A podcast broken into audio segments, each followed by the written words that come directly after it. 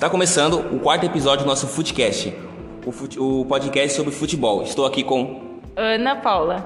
Nath. Alanzão, Alanzão vinte no Instagram.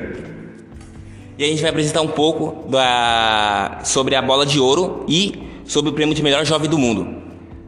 A gente vai falar um pouquinho aqui qual a opinião de cada um no caso desse, dessa bola de ouro, desse evento que teve ontem. No caso, eu vou passar a lista aqui pra vocês e a gente vai conversar aqui, o que a gente concorda, o que a gente discorda disso aí, porque é uma lista meio polêmica e até sobre o que o Gabriel falou. O Gabriel falou que o jogador jovem foi bem polêmico e a gente tem a opinião aqui formada já.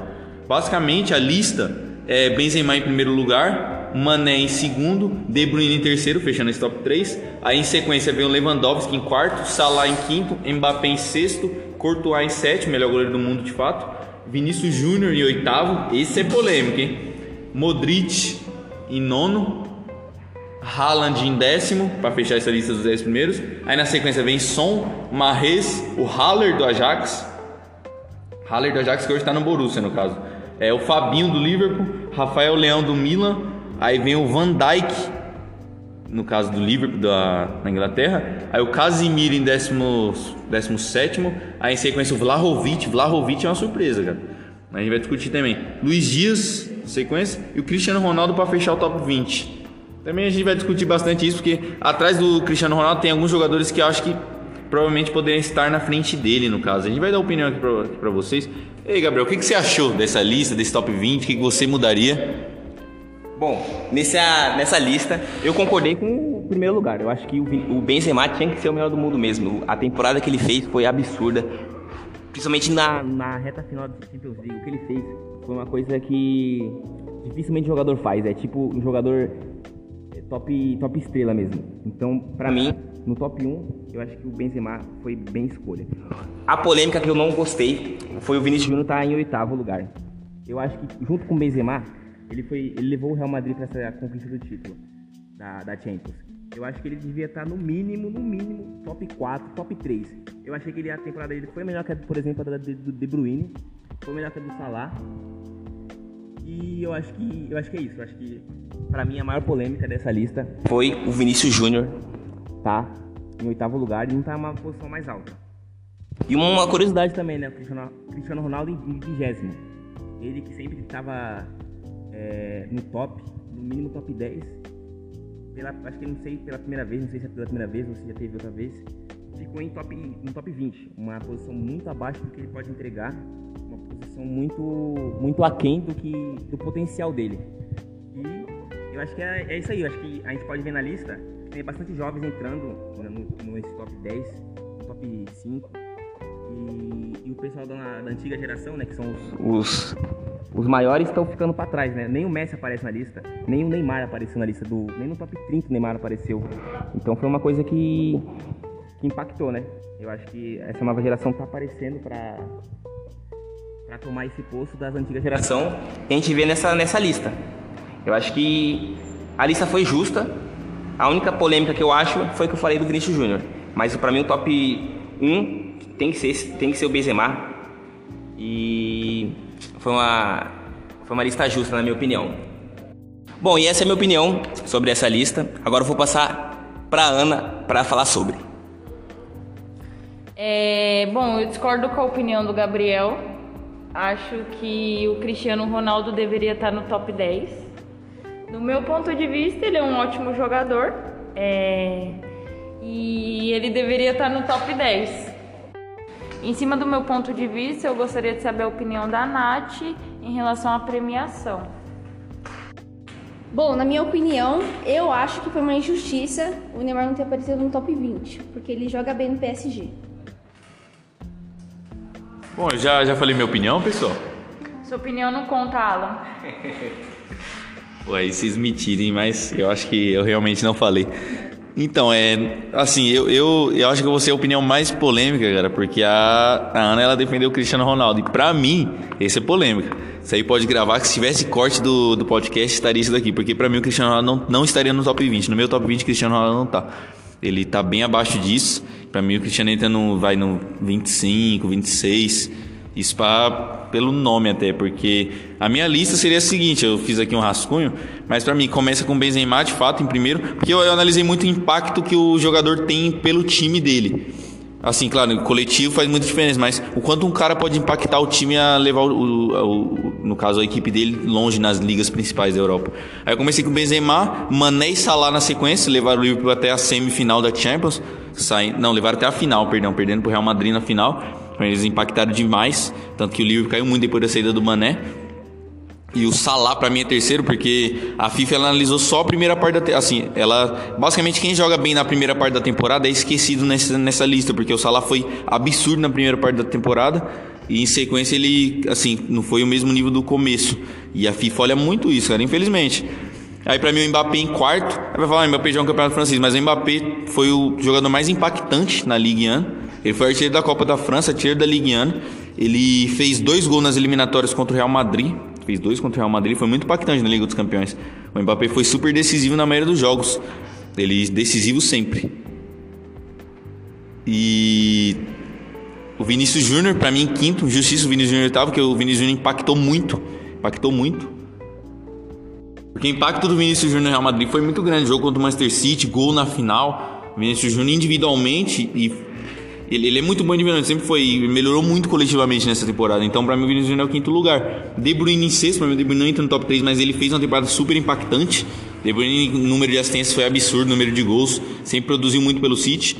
Modric em sétimo, pra mim, porque pra mim, acho que o De Bruyne causou mais impacto, mesmo o Modric tendo causado muito impacto, o De Bruyne pra mim tá acima. Courtois em oitavo, Lewandowski em nono. A FIFA fez o quê? Colocou o Lewandowski nesse, nesses quatro primeiros para esquecer a, a besteira que eles fizeram em não ter dado, em ter cancelado a bola de ouro no, no ano dois mil e dezenove, que o dois mil e vinte, que o Lewandowski ia ganhar, eles cancelaram. Então eles estão meio que tentando corrigir a cagada. O Mahrez, para fechar a lista no top dez, para mim foi super impactante também, coletivamente, pro time do City. Eu vou fechar meio que o top vinte, mas o Haaland vem em sequência, décimo primeiro, que para essa temporada, para mim, se continuar assim, o Haaland entra no top três fácil. O Son... Não, perdão, o, o Leão vem na sequência, Rafael Leão do Milan, super impactante também. Aí vem o Haller, Casemiro, o Haller tem que falar muito porque ele foi artilheiro da Champions, jogando pela Ajax. Aí vem o Fabinho em sequência, o Van Dijk pra mim também. Aí o Luis Díaz, pelo Liverpool.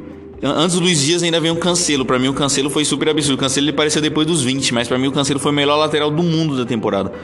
E Bernardo pra fechar esse top vinte, Bernardo Silva, pra mim acima do Cristiano Ronaldo, em sequência Kane e Son, pra mim o Cristiano Ronaldo tem no décimo terceiro mais ou menos, essa é a minha opinião, porque eu acho que a gente tem que analisar de fato o impacto que o jogador causa pra levar o time longe na, nas principais competições, não o nome, nem o jogou ou fez mais, ou, ou ganhou títulos, beleza, título é muito importante, mas o quão longe ele pode levar a sua equipe. Resultado, claro, a gente tem que avaliar muito, mas por exemplo, De Bruyne ele não, não foi campeão da Champions, mas pra mim ele é o sexto, por causa do impacto que ele teve coletivamente e individualmente pelo time do Manchester City.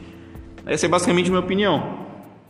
Então essa foi a nossa opinião, todos os integrantes falaram opinião do, sobre o melhor do mundo. Agora tem outra disputa que teve, que foi sobre o melhor jovem do mundo, que quem ganhou foi o Gavi do Barcelona de dezoito anos. Bom, eu já vou chegar dando a minha opinião, pra mim... Essa foi a, a pior da noite. Eu acho que o Gavi é um ótimo jogador, mas para ser o melhor jovem do mundo, tem que ter muito mais. Eu acho que ele é, ainda falta muito mais para ele, pra ele ser um, o melhor jovem. Porque, na minha opinião, quem devia ter ganho esse prêmio foi o Bellingham, do Borussia Dortmund. Ele ficou em quarto lugar, mas a temporada que ele fez...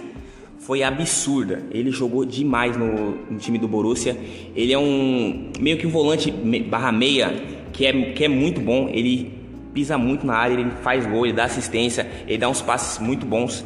O Gavi também faz isso, mas o Gavi tem muito menos intensidade, eu acho que o Gavi participa muito menos do jogo do que o Bellingham. Ele, o, pra mim o Gavi não devia ter nem, nem, nem no top três, pra mim devia ser o Musiala, o Bellingham e o Camavinga, que jogou demais na reta final da Champions League. O Camavinga, é, no jogo principalmente contra o Manchester City, ele carregou o time, ele mudou o patamar do time no jogo contra o Manchester City, onde eles estavam perdendo em casa, onde eles estavam perdendo a classificação no Bernabéu, né? Ele entrou e mudou o patamar do time. Então acho que o Gavi não devia estar nem no top três. E, bom, essa é a minha opinião. Não sei qual vai ser dos integrantes daqui, mas a minha opinião é que o Gavi não devia estar nem no top, no top três. Vou passar agora pro para minha amiga Ana para saber a opinião dela. Na minha opinião, a FIFA privilegia muito os times que estão na mídia e acaba esquecendo os outros times de segunda e terceira prateleira. Não é à toa que Pedro e Gavi é, ganharam as últimas duas. Eu concordo muito com, com o que a Ana disse. Realmente eles focam em times que estão na primeira prateleira, que estão sempre aparecendo na mídia, e esquece esses times de segunda e terceira prateleira. Na minha opinião, também concordo, Gabriel, que o Bellingham é o primeiro colocado de fato. Para mim, na sequência, veio já mal Musiala, porque ele se firmou muito bem no time do Bayern e no time da Alemanha. Podem ter certeza, Musiala é titular na Copa do Mundo. Se ele não for titular, é... eu tô ficando maluco, eu tô ficando lunático, porque ele é muito bom, cara. Ele teve impacto muito grande no time do Bayern de Munique, mesmo jovem, ele arrumou espaço contra caras que foram campeões da Champions como titulares, como Gnabry, Coman. Muitas vezes esses jogadores precisam se provar mais, Sané também se provar mais, no, no, que, estão, que tem que estar no time titular do que o Musiala, que está jogando muito, muito. Essa temporada está impactando mais ainda do que na última temporada. E pode esperar que daqui a uns anos o Musiala é top dez do mundo, ele tem um futuro muito bom. E é basicamente isso, essa é a nossa opinião sobre as premiações que aconteceram ontem.